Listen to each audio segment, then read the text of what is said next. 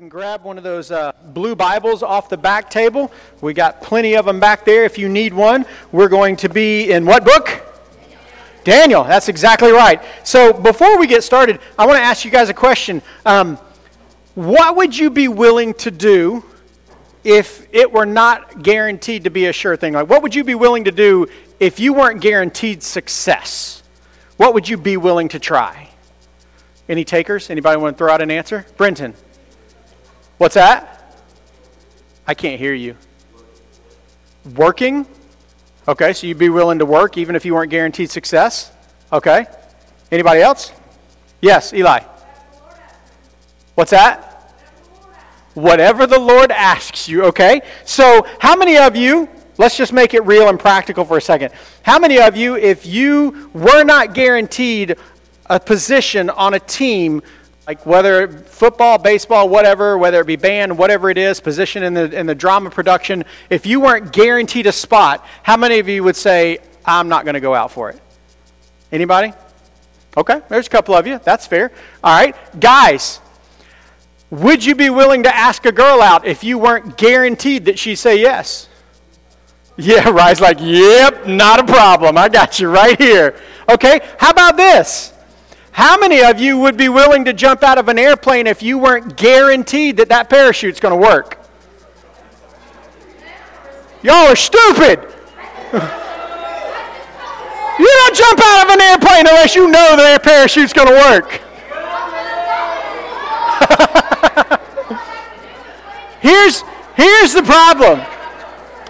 Hey, here's the problem with all of those statements. You're never guaranteed any of those things. It doesn't matter what you do in life. There is no such thing as a sure thing. There is a possibility or very likely that something will happen the way that you want it to, but it's never a guarantee. And the question I ask you is would you be willing to do those things even if you weren't guaranteed success? Because a lot of times we're, we're not. But you take those chances every day. You get in your car and you turn the key, or your parents do, and you just assume it's going to start, but there's no guarantee right? We had that experience just last week in our house when I wasn't even there. Vehicle, what's that? Never assume. That's a bad thing to do because you don't know if it's going to start or not. You take chances every single moment of every single day. You have no guarantee that when you brush your teeth in the morning, it's actually going to make your breath smell better. You're not guaranteed. I hope it will, so keep trying just to make sure, okay? But we're not guaranteed that. Tonight, as we jump back into the book of Daniel, we see a situation where these guys, they're not guaranteed an outcome of what's going to happen. And what they have to decide is are they going to follow God even if what they hope happens doesn't happen? And that's the same question that we have to answer every single day. Are you willing to follow God even if? Even if things don't work out the way you want them to work out. Even if God doesn't come through the way you hope He's going to come through, are you willing to follow Him even if? That's what we're going to look at tonight because that's a big question. And we've got a very unique example of how we see that play out tonight. But before we get into that, we're in this book. Who wrote the book of Daniel? Daniel. When do we believe it was written? Around the 6th century BC. Who came in and conquered the Israelites? But what? Babylonians, what was the name of their king? Who can spell it without looking? Yeah, yeah, every one of you butchered it. Nice try. You should go home and look that up, okay? All right. How old do we think Daniel and his buddies were when this was taken over? Around 15, 16 years old. So now, now, we're about three, four years later. How old are they? 18, 19 years old, maybe 20, somewhere in that range. And last question, and you know this one. What's the main theme we keep seeing over and over in this book? God's sovereignty. Do y'all remember what it means when we say God is sovereign? He's in control, no matter what. When things are going great, He's in control. When things are going horrible, God is in control. And we see that over and over again in this book. So, what we're going to do tonight is we're going to read the first 18 verses of Daniel chapter 3, but I'm not going to read it. Mr. Max is going to come up here and read it. So, come on up here, Mr. Max. Y'all give it up for Mr. Max. Mr. Paul, he is on microphone number two.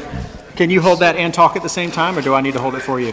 Uh, I could probably hold it. You got this? okay. Um, Oh, wait, wait, hold on. Hold on. Y'all stand. We stand in honor of reading God's word. That's my fault. I should have made him stand up, not you. Okay. So, All right. Y'all follow along as, as Max reads chapter 3, verses 1 through 18. All right. King Nebuchadnezzar made an image of, God, of gold, 60 cubits high and 6 cubits wide, and set it on the plain of Derbin in the province of Babylon. He then summoned the, the satraps, prefects, governors, advisors, treasurers, judges, magistrates, and all other provincial officials and com- to come to the dedication of the image he had set up. So satraps, prefects, governors, advisors, treasurers, judges, magistrates, or magistrates, and all other provincial provincial officials assembled for a dedication of the image that King Nebuchadnezzar had set up, and they stood before it. Then the herald loudly proclaimed, Nations and people of every language, this is what you are commanded to do. As soon as you hear the sound of the horn, flute, zither, lyre, harp, pipe, and all kinds of music, you must fall down and worship to the worship the image of gold that King Nebuchadnezzar set up. Whoever does not fall and worship will immediately be thrown into a blazing furnace. Therefore, as soon as they heard the sound of the horn, flute, zither, lyre, harp, and all kinds of music, all the nations had and peoples of every language fell down and worshipped the image of gold that King Nebuchadnezzar set up. At, at this time, some astrologers came for, forward and denounced the Jews.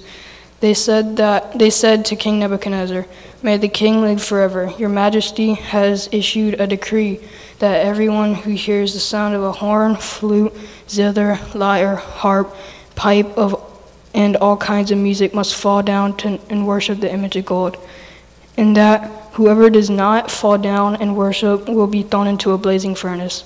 But there are some Jews who must set over the affairs of the province of Babylon Shadrach, Meshach, and Abednego, who pay no attention to, to you, your majesty.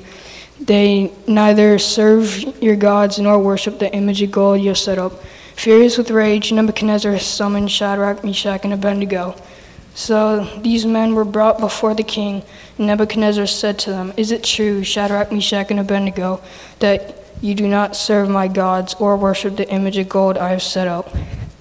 Now, when you hear the sound of the horn, flute, zither, lyre, harp, pipe, and all kinds of music, if, you are ready to fall down and worship the image I made, very good. But if you do not worship it, you will be thrown immediately into a blazing, blazing furnace. Then what God will be able to rescue from my hand? Shadrach, Meshach, and Abednego replied to them, King Nebuchadnezzar, we do not need to defend ourselves before you in this matter. If we're thrown into the blazing furnace, the God will, the God will, will serve is able to deliver us from it, and then he will deliver us from your majesty's hand. But even if he does not, we want you to know, your majesty, that we will not serve your gods or worship the image of gold that you set up. All right, let's pray.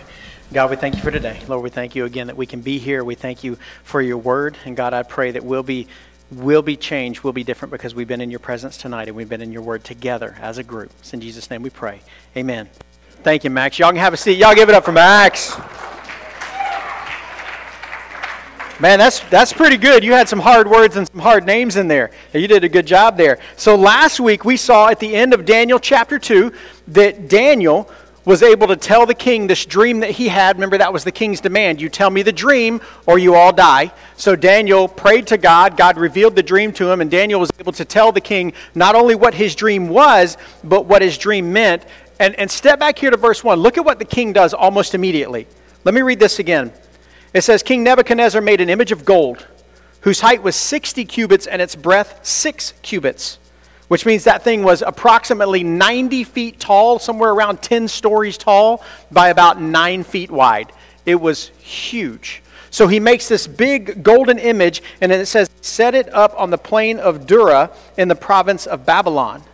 Then King Nebuchadnezzar sent to gather the satraps, the prefects, the governors, the counselors, the treasurers, the justices, the magistrates, and all the officials of the provinces to come to the dedication of the image that King Nebuchadnezzar had set up. Now, do y'all remember what King Nebuchadnezzar dreamt when we read about it in chapter 2? What, what was his dream? What was it? You're, you're on the right track. Yeah, it was, it was gold, silver, bronze, iron, and then iron and clay. So it was this big statue that he dreamed, and each part of this statue was made up of a different material. And when David or Daniel interpreted this dream, Daniel said, Hey, Nebuchadnezzar, what part of it represented Nebuchadnezzar? The gold, the head. And then the rest of the dream was these are the other kingdoms that are going to come up after you. And, and look at what Nebuchadnezzar has done here. He's gone from having this dream where he's got this head that's made of gold, this large statue that represents the Babylonian Empire. He turns right around and he actually makes a big statue. But does he make it look like the dream? No. What does he do instead? What's he make it out of? Gold.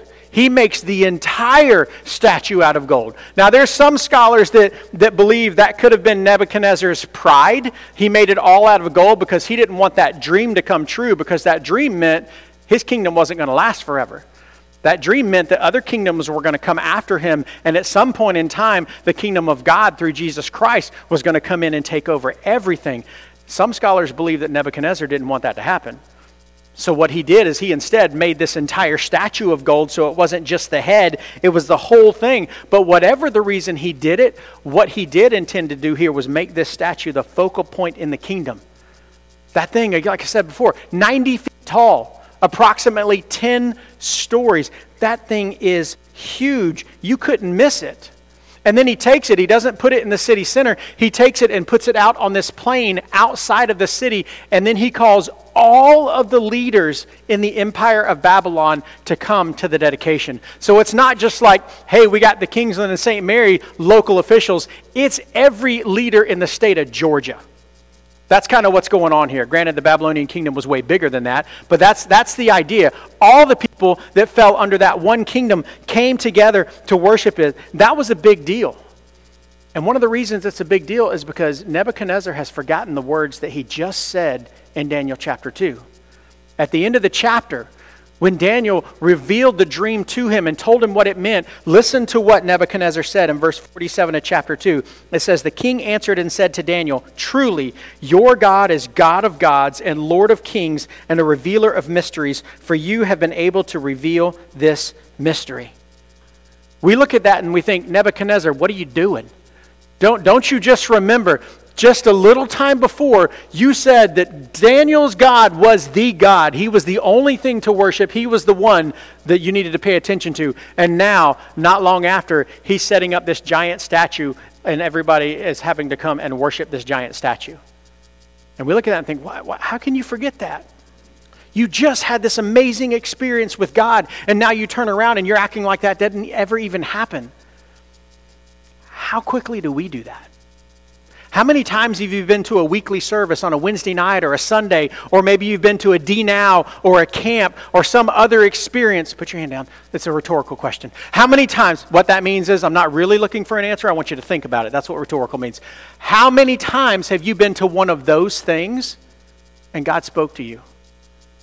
And you knew God was talking to you. You knew there were things that God wanted you to do in your life to be obedient and honor Him. And you knew that when you walked out of that building, walked out of those doors, you were going to do exactly what God wanted you to do. And then maybe the same day, maybe a week later, you forgot all about it. Put your hand down. We've all had those experiences, every single one of us.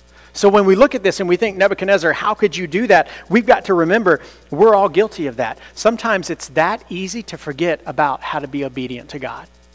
It's that simple. And that's why we've got to always be on guard to be obedient to the Word of God. And look what happens here in the next verse 3. It says, Then the satraps, the prefects, the governors, the counselors, the treasurers, the justices, the magistrates, and all the officials of the provinces gathered for the dedication of the image that the king Nebuchadnezzar had set up. And they stood before that image, excuse me, they stood before the image that Nebuchadnezzar had set up.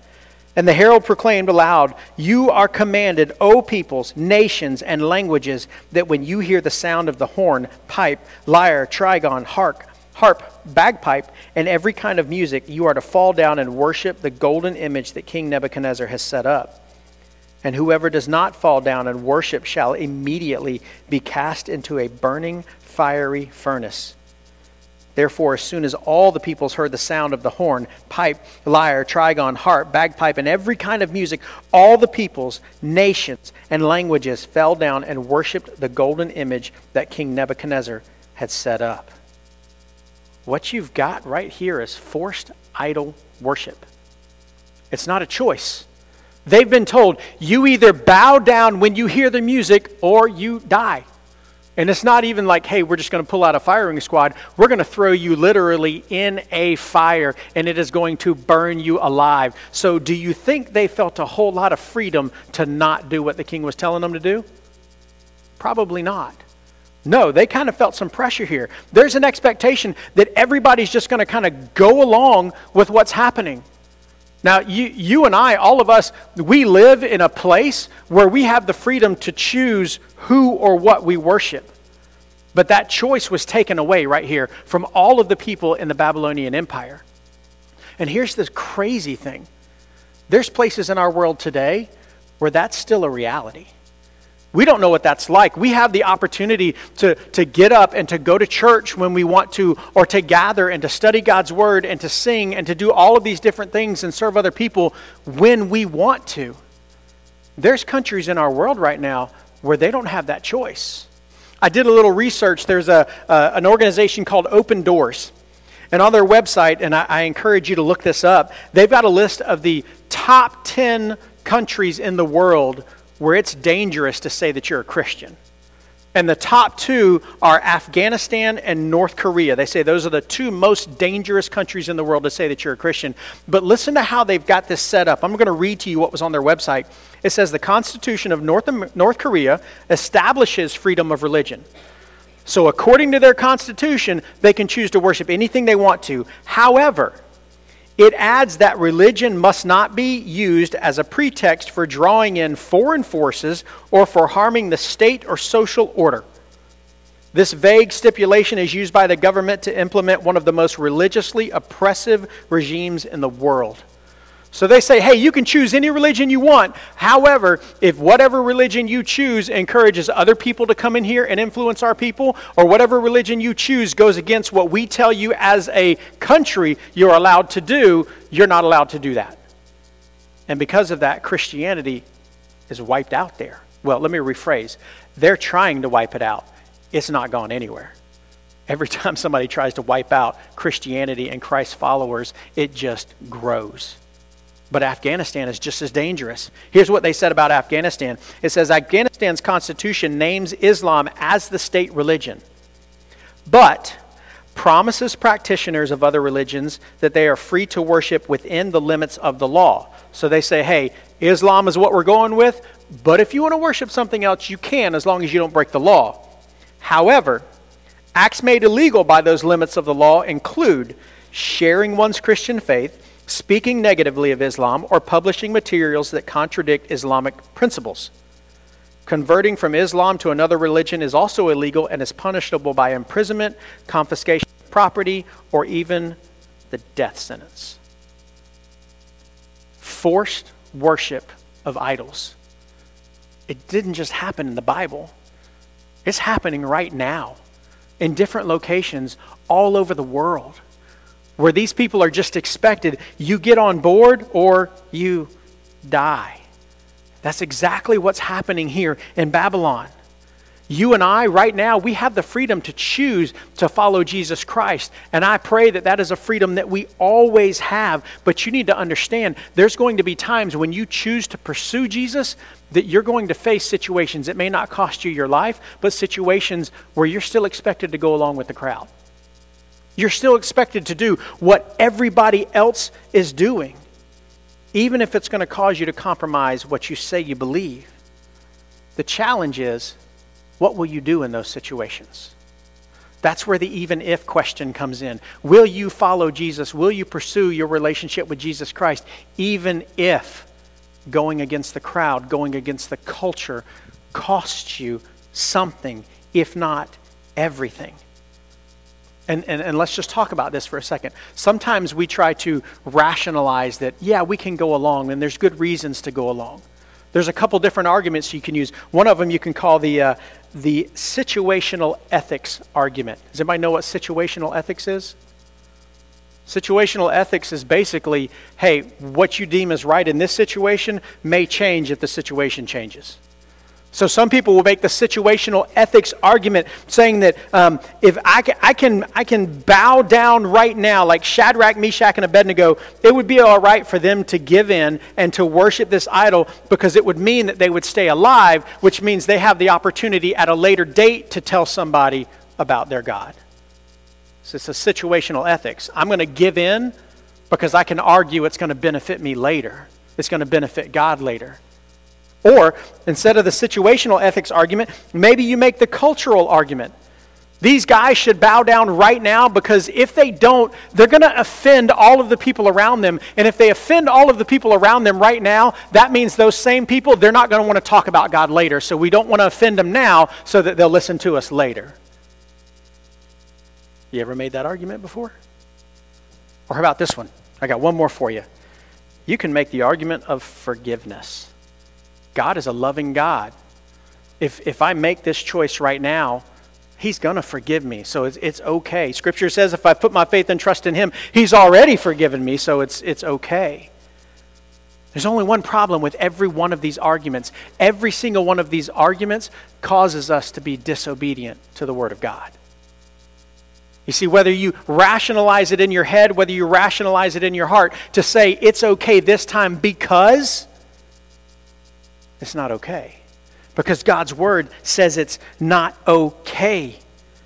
Exodus 20, verse 4 You shall not make for yourself a carved image or any likeness of anything that is in heaven above, or that is in the earth beneath, or that is in the water underneath the earth. You shall not bow down to them or serve them, for I, the Lord your God, am a jealous God visiting the iniquity of the fathers on the children to the third and fourth generation of those who hate me, but showing steadfast love to thousands of those who love me and keep my commandments. Pursuing Jesus in your life means living your life in submission and obedience to the Word of God in every situation, no matter what the outcome is. No matter what it's going to cost you, even if the outcome may not be the one that you hoped for. That's what happens with these guys. Look at verse 8. Daniel chapter 3. Therefore, at that time, certain Chaldeans came forward and maliciously accused the Jews. So they didn't just come forward and say, hey, they're not obeying you. They were going after them. They were targeting them, and they had something in mind here. Verse 9 They declared King Nebuchadnezzar, O king, live forever. So they're, they're kind of buttering up a, up a little bit. Hey, king, oh, hey, king, you live forever. We're here for you. We're all about you. He says, You, O king, have made a decree that every man who hears the sound of the horn, pipe, lyre, trigon, harp, bagpipe, and every kind of music shall fall down and worship the golden image. And whoever does not fall down and worship shall be cast into a burning fiery furnace. There are certain Jews whom you have appointed over the affairs of the province of Babylon Shadrach, Meshach, and Abednego. These men, O king, pay no attention to you they do not serve your gods or worship the golden image that you have set up. Now, back up for a second and remember that when Daniel and his buddies stood before the king after their time of training to make them Babylonians, Scripture tells us that they were seen by the king as 10 times better than everybody else. So, what the king did is he took those guys and he set them above all of the, the, the, wise men and the Chaldeans and the astrologers and all of these people. So, basically, these guys that are coming to accuse these three men are the ones who were put underneath these three men. So, there might have been some jealousy at play here. We don't know that, but we know that is the situation that they find themselves in. And the interesting thing is here, in this entire chapter, Daniel's nowhere to be found. You've got Shadrach, Meshach, and Abednego. You don't see Daniel. We don't know why. But for some reason, he's not here, or at least these guys don't accuse him. But look at what they do. They use the you said approach. King, you're the one that made this image. You're the one that made this decree. And when they're disobeying you, they're ignoring what you said and the law that you put into place. You, you guys know what this looks like because you've done this with your parents or your teachers. Especially when you've got a sibling who you really want to see get in trouble because they did something wrong. And your parents have already warned them. You'll go remind your parents, you remember, you said if they did that one more time, this is what was going to happen to them.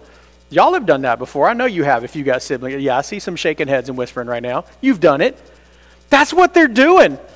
They're basically coming and telling on these guys. They're saying, King, you said, you said if they didn't obey you, you were going to kill them. You were going to set them on fire. It's time to do it because they're not obeying you. They're basically calling him out. So this now puts the king in a situation. Because what he has done, his laws have been put right in his face. And if he doesn't act, if he doesn't do something, then guess what? Nobody trusts the king. Nobody believes him. Nobody thinks he's going to do what he says he's going to do. So now everybody has the freedom to disobey him. So the king's in a tough situation here. Not that he decides he doesn't want to do anything wrong, because he actually jumps right in here and starts going after them in the next couple verses. But before we start reading those, I want you to see something here. These guys were singled out. They were singled out because they made a decision not to bow down and worship this idol, this statue. The reputation of these young men was so much so that they were following God and worshiping God. And these people that accused them, they already knew that about them. They caught the attention of these guys that came to the king because they were living in such a way that people knew who they worshiped and what they believed. People knew it. They knew by the way they talked. They knew by the way they interacted with other people. They knew by their behavior and the things that they did. And now it's causing a problem for them. And you need to understand that if you decide to live a life that is obedient to the Word of God in every single area, there's going to be times where you are singled out. There's going to be times when it draws the attention of other people who don't live a life that honors God, who don't want to see you doing the things that honor God, and they're going to cause problems for you. And you have to decide Am I willing to pursue Christ, even if that happens? Look at what these guys decide. Verse 13. Then Nebuchadnezzar, in furious rage, commanded that Shadrach, Meshach, and Abednego be brought.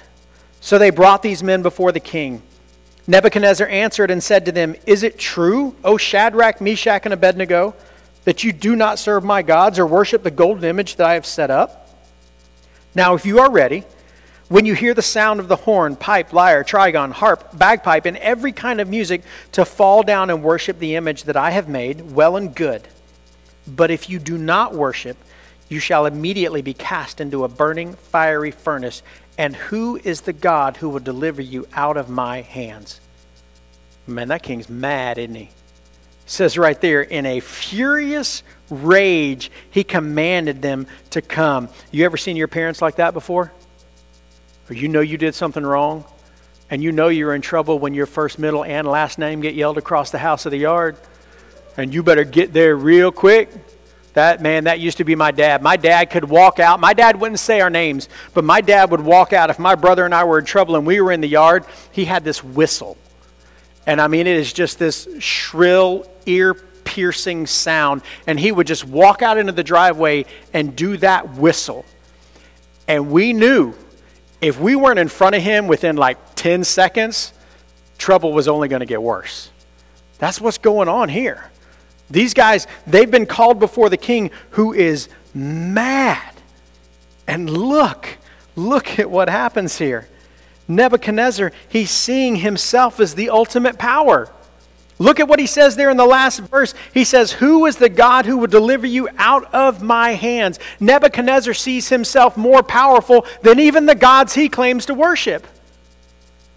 He's telling them, Your God's not going to rescue you, and my gods aren't going to rescue you either because I'm more powerful than they are. Nebuchadnezzar's in a dangerous spot right here because he is basically seeing himself as the most important, powerful being in existence. It's ironic that you would then turn around and worship something that you believe you're more powerful than. But the best part is how these guys respond. Look at verse 16. Shadrach, Meshach, and Abednego answered and said to the king, O Nebuchadnezzar, we have no need to answer you in this matter. If this be so, our God, whom we serve, is able to deliver us from the burning fiery furnace, and he will deliver us out of your hand, O king.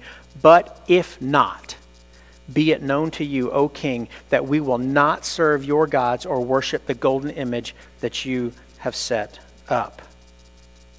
Now, I think this is awesome because this is literally the only recorded words we have from these three guys in all of Scripture. And they basically look at the king and say, We don't owe you anything. We don't owe you an explanation. We don't, we don't owe you anything to tell you why we're not going to do this. They say, King, if you do this, if you put us in this fiery furnace, if you try to kill us, God's going to deliver us. There's a confidence there that they trust in God to take care of them. But look at that very last verse. They say, But if not, Nebuchadnezzar, if you throw us in this fire, if you try to kill us, God's going to deliver us out of it. But if not, we're still not going to do what you're telling us to do. They're looking at him and they're saying, even if, even if God doesn't do what we hope, we're not going to do what you ask. You need to understand what's happening right here. These young men right here, they didn't make this choice in this moment. They made this choice long before they ever stood before the king. We saw that in Daniel chapter 1 when they said, We're not going to eat the king's food because it's not what we're supposed to do.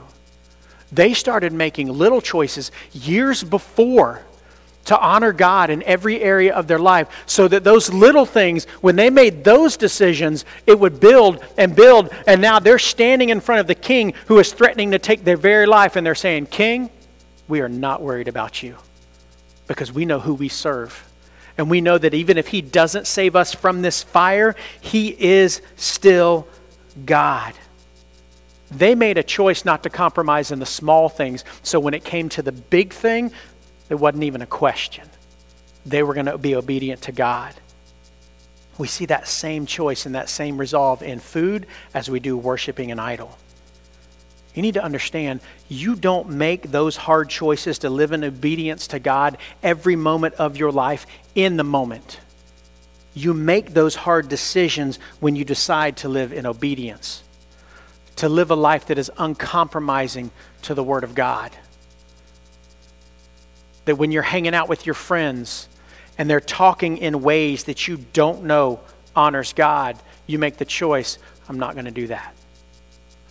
That when you've got friends that are doing things that you know don't honor God, I'm not going to do that. When you're in a dating relationship and you know it doesn't honor God, I'm not going to do that. All of those little things lead up to those big moments because if you can't be consistent in pursuing God in those little moments, there's no way you're going to do it in the big moments.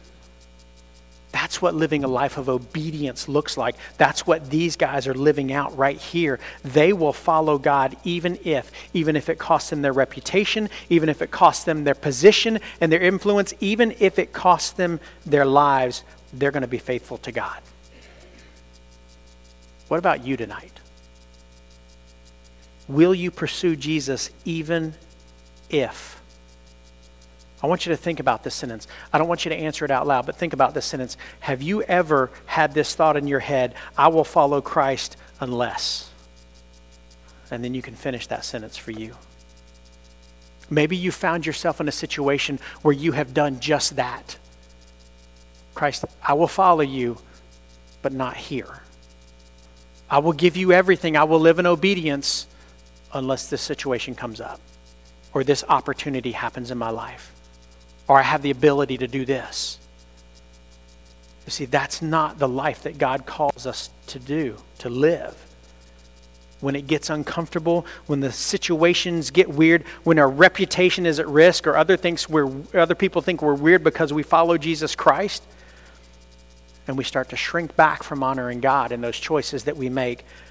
But we have to replace this I will follow Christ unless idea with the I will follow Christ even if. No matter what happens. That's the resolve that we see with these three men. It was rooted not in what God would do for them, because they said, God will save us, but even if God doesn't save us, we're still going to honor him. Their faith, their confidence wasn't rooted in what God was going to do for them, it was rooted in who God was. Because they were determined to honor him because he is God, because he is the only one in all of creation, in all of the universe, in everything that is worthy of that kind of dedication. Pursuing Jesus in your life means living in complete obedience to the Word of God with your whole life, giving Him everything your pride, your career, your relationships, your reputation, everything. Living in obedience to Him. Jesus talked about this. Matthew chapter 16 verse 24 then Jesus told his disciples if you would come after me let him if anyone would come after me let him deny himself and take up his cross and follow me. For whoever would save his life will lose it but whoever loses his life for my sake will find it. For what will it profit a man if he gains the whole world and forfeits his soul? Or what shall a man give in return for his soul John 12, verse 24 Truly, truly, I say to you, unless a grain of wheat falls into the earth and dies, it remains alone. But if it dies, it bears much fruit. Whoever loves his life loses it.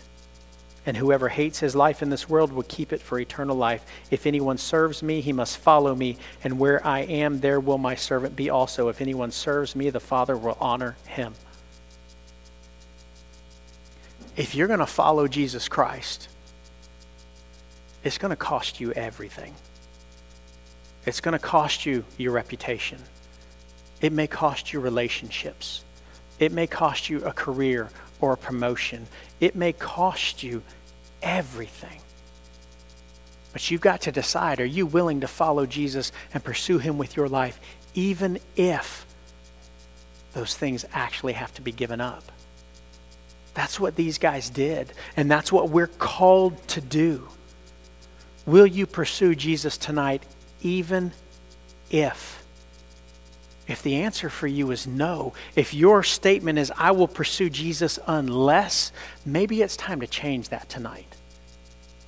Because I'm going to tell you right now, whatever you finish that unless sentence with is trash. It's garbage. That's what Scripture says everything else that we pursue to try to fill the hole that we have, that longing that we have for a relationship with God through Jesus Christ. That's why He died on a cross. Because of our sin, because of all of the things we pursue to make ourselves happy, to try to get to God. God says it's all, good, it's all garbage, it's junk. He sent his son Jesus Christ to die on a cross for every single one of us, to pay the price for our sins so we don't have to chase that junk anymore. That car will never fulfill you. That money, that job, that relationship, that future, that dream that you have will never fulfill your life. The only thing that ever will is a relationship with Jesus Christ. And if you're here tonight and you don't have that relationship, you can change that tonight. You can stop pursuing all of those other things and you can tell Jesus, I'm going to follow you even if. Even if it costs me everything, because he tells us right there, it will cost us everything. If you're here tonight and that even if is not the way you're living your life in full obedience, you need to do something about it tonight. Put your faith in Jesus Christ. Ask Him to forgive you of your sin and start pursuing Him with everything that you have. And you have an entire group of people to help you do it. Don't walk out of here tonight without answering that question Will I follow Jesus even if? Let's pray. God, we thank you. We thank you for what you've called us to be. God, people to live in relationship with you, people to know that we're forgiven of our sin through your Son, Jesus Christ. And God, you know, Jesus knows. He lived in the flesh just like us, God. He, scripture tells us he was tempted in every way that we're tempted. And yet he honored you. God, I pray that you'll help us to pursue you. Help each one of us in this room, God, to be willing to pursue that relationship, even if it costs us. And God, I know that even if sentences finish differently for every single person in this room. But God, I pray right now, if there is anybody in here that doesn't know you, God, God, I pray right now that you will show them how much you love them. Help them feel it. Give them the courage, Lord, when the music starts, to step out and talk to one of these adults in this room. Give them the courage to be weak, to give their life to you, and then give them the strength to pursue you with it every single day. It's in Jesus' name we pray. Amen.